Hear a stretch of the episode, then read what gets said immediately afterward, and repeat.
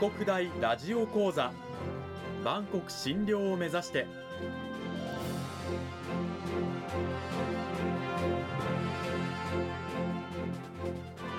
番組タイトルにある万国診療とは世界の架け橋を意味する言葉です。この番組はアジアの十字路に位置するここ沖縄にある沖縄国際大学で日々どのような研究や教育が行われているのかを発信していく番組です。案内人はラジオ沖縄アナウンサー小橋川響が務めます。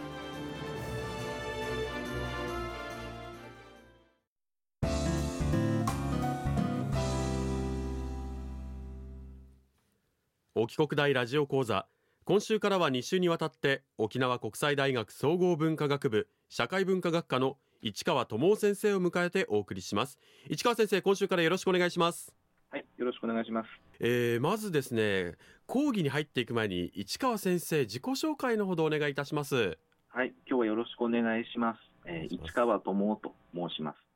沖縄国際大学の総合文化学部社会文化学科で、えー、教えています出身は横浜なんですけれども2018年から現在の学科で教えています専門は歴史学、え日本の近代史、えそれから医療の歴史を研究しています。沖国大では、えフレッシュマンセミナーといって1年生向けの基礎ゼミ、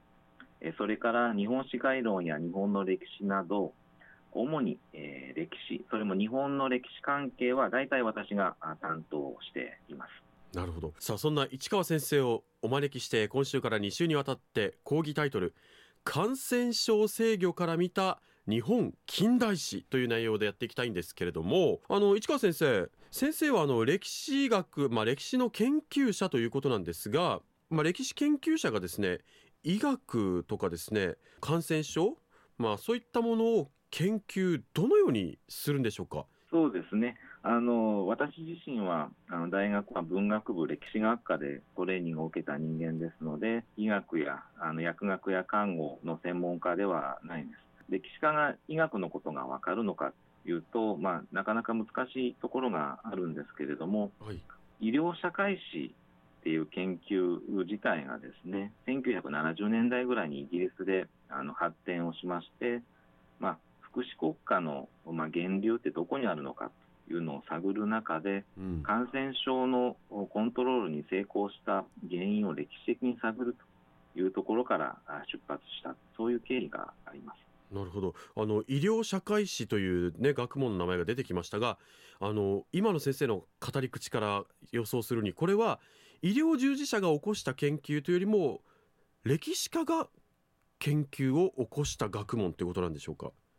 はい、えっと、おっしゃる通りで、うん、歴史家ができることっていうのは、やっぱり昔の文献資料、そういったものを掘り起こしたりするのがすごく得意ですよね。そのために、例えば方法としては、昔のあの資料に含まれている健康とか、うん、病気の情報を見直したりとか、うん、あるいはあの数十年前の話であれば、聞き取りを行ってですね、そういった情報をもとに過去の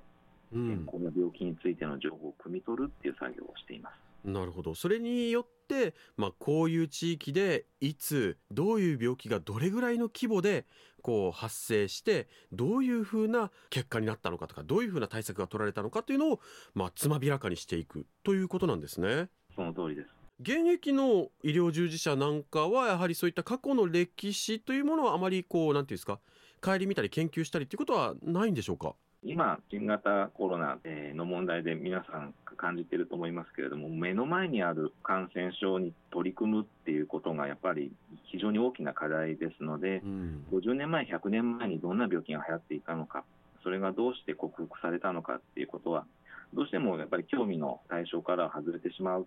医療従事者からするとですね、そういったことがあるのかなというふうに思います。あの市川先生、じゃあ日本では過去どういった感染症が流行していたんでしょうか？いくつか主要な病気というのがありまして、うん、明治時代に関して言えば、えー、コレラ。そ,、えー、その中でも激症型と言われたアジアコレラという病気、うん、それから赤痢、赤痢にはあのアメーバ赤痢と細菌性赤痢というのがあるんですが、うん、細菌性の赤痢の、それから天然痘というその3つの病気が、うん、明治時代の蔓延していた、まあ、主要な感染症ということになります。病気の種類によってどのくらいの方が亡くなったのかというのは大きく違うんですけれども、例えばアジアコレラに関して言えば、明治12年と明治19年に、まあ、10万人以上の方が亡くなる大流行を起こしたということが知られていますこうした感染症なんですけれども、そもそもなぜ流行したんでしょうか？これもですね現在のコロナの問題と共通していまして、やっぱり人とか物が動くからなんですよね。でその流行を抑えるためにどういうふうな対策を取ったんでしょうか？実は隔離とか消毒のようなえ現在の皆さんもピンとくるような対策というのは明治時代から行われていました。うん、その意味ではまあ共通しているということも言えると思います。明治時代からやっていたということなんですけれども、まあ、今のように法律に基づいて、えー、丁寧に説明してみたいな感じでやってたんですか？それがですね法律に基づいて強制はするけれどもなかなか丁寧な説明というのがなくてですねあの明治の10年代には反政府暴動みたいなものが、えー、起きてしまったりとかそういったことがあ実際にありました。なるほどあの消毒隔離があまりにもこう強権的に進められるので反発するっていうことが多かったということですね。はいはい、まあ、でもそれは次第にこう落ち着いていくんでしょうか？えそれがですね明治20年代30年代時代が進むに従って、うん、隔離や消毒などを、まあ、受け入れていくっていう過程があったんですよね。その意味で言えば、まあ、日本の近代化の過程でそういったあの隔離や消毒などいうものも国民に理解されていったというふうに言えるかもしれません。こうした感染症の流行はやはりこう時代によっていろいろと変化していくわけですよね。変化が見られるわけですよね。先ほど名前を出したコレラのような病気というのは、うん、まあ、明治の後半になっていくと、まあ、沈静化していきます。うんうん、沈静化した原因というのはどういったところにあったんでしょうか？当時の政府がですねあの熱心に行っていた海溝検疫、船に対する検疫ですね、それから上水道や下水道の整備などによるものと考えられています。海溝検疫というのは要するにこう港に来た船に対してこう乗組員とか船員に感染症にかかっている人はいないかみたいな検査をするとかそういったことなんでしょうか？はい、外国からの船が入港しようとするときに、うん、これらの流行地から来ているかどうかっていう情報が事前に港に伝えられていますので、うん、実際に感染者がいるかどうかというような検査、医学的な検査をしたりとかですね、依頼に一定期間停泊をさせたりというようなことを、まあ、明治時代から行っていたということになります。なるほど、まあ、これらについてはそれで沈静化が図られた。これらの感染症が抑えられるとやっぱりこう次の感染症が出てくるんじゃないかみたいなイメージはあるんですがどうだったんでしょうか？まさにその次のステージというのがありまして、うん、それは明治の終わり以後に日本で深刻化した結核というのが挙げられると思います。戦前の日本というのはですね、もう結核の大流行国の一つだったんですよね。明治の終わりから昭和戦前期にかけて、多くの日本人がま苦しめられた病気ということになります。この結核が国内で流行する原因、えどういったものがあったんでしょうか？これはですねあの結核にかかる人の中に若い女性が多かったということから、うん、工場で、え働いている女性たち、まあ、いわゆる女工と呼ばれる人たちだというふうに考えられています。この方々がこう感染の中心になった理由というのはどういったところにあるんでしょうか？彼女たちの多くはですね貧しい農家の出身で工場に行って非常に劣悪な労働環境それで長時間働いて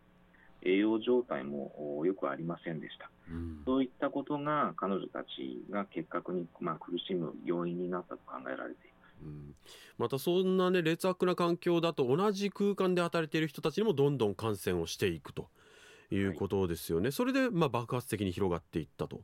はい。うん、女工女性労働者が出ましたけれども男性なんかへの感染もやっぱり広がっていくわけですよね。男性の場合はですね、軍隊のもう兵隊たちの間で結核が大流行していたということが知られています。徴兵検査の際に結核にかかっているかどうかは見抜くというのはなかなかできないことだったので、うん、あの実際に、えー、軍事訓練が始まって、まあ、厳しいトレーニングをするわけですよね。うん、その中で、えー、結核をもともと感染していた人が、まあ、発症してしまう。であの同じ弊社にいる仲間に移してしまうということがどうもあったようです。うん、あの一口に感染症というふうに言っても、いろいろなタイプがあります。うん、例えば、その感染している期間と時間の長さで言えば、短期間で感染をして、その結果、まあ、これは治ったり、それから亡くなったりということなんですが、短期間で決まってしまう急性感染症、うん、これが明治の時代を代表するコレラとかだったわけです。それに対して、結核のように若い時代にかかって亡くなる時まで苦しむような長い期間の感染症というのがありますね。うん、これが慢性感染症と呼ばれるものです。でこの急性感染症から慢性感染症の時代へと日本はその疾病構造が変化していったというふうに考えられます。なるほど。一つ口に感染症といってもそういうふうな変化を、まあ、近代の日本というのはたどってきたということなんですね。はい、はい。今週は沖縄国際大学総合文化学部社会文化学科の市川智夫先生にお話を伺いました。市川先生どうもありがとうございました。どうもありがとうございましたさて市川先生、はい、えー、今週はですね、まあ、戦前、まあ、近代日本の感染症対策感染症の歴史についてお話しいただいたんですけれども来週はどういったお話を聞かせていただけるんでしょうか？来週はですね琉球沖縄市の中でどんな感染症が流行していたのか、どんな対策が行われたのかということをお話ししたいと思います。なるほど。まあ、近代日本だと先ほど出た、えー、アジアコレラ、細菌性赤痢、天然痘、それから結核だったんですが、沖縄はまた少し違っているということですね。では。そうですね。沖縄、うん、日本の中でも気候も違いますので、うん、流行する病気も違うということですね。我々のこう足元である沖縄で過去にどういった感染症が流行しどのような対策が取られてきたのかそういったお話を来週は伺っていきたいと思います市川先生今週はどうもありがとうございましたありがとうございました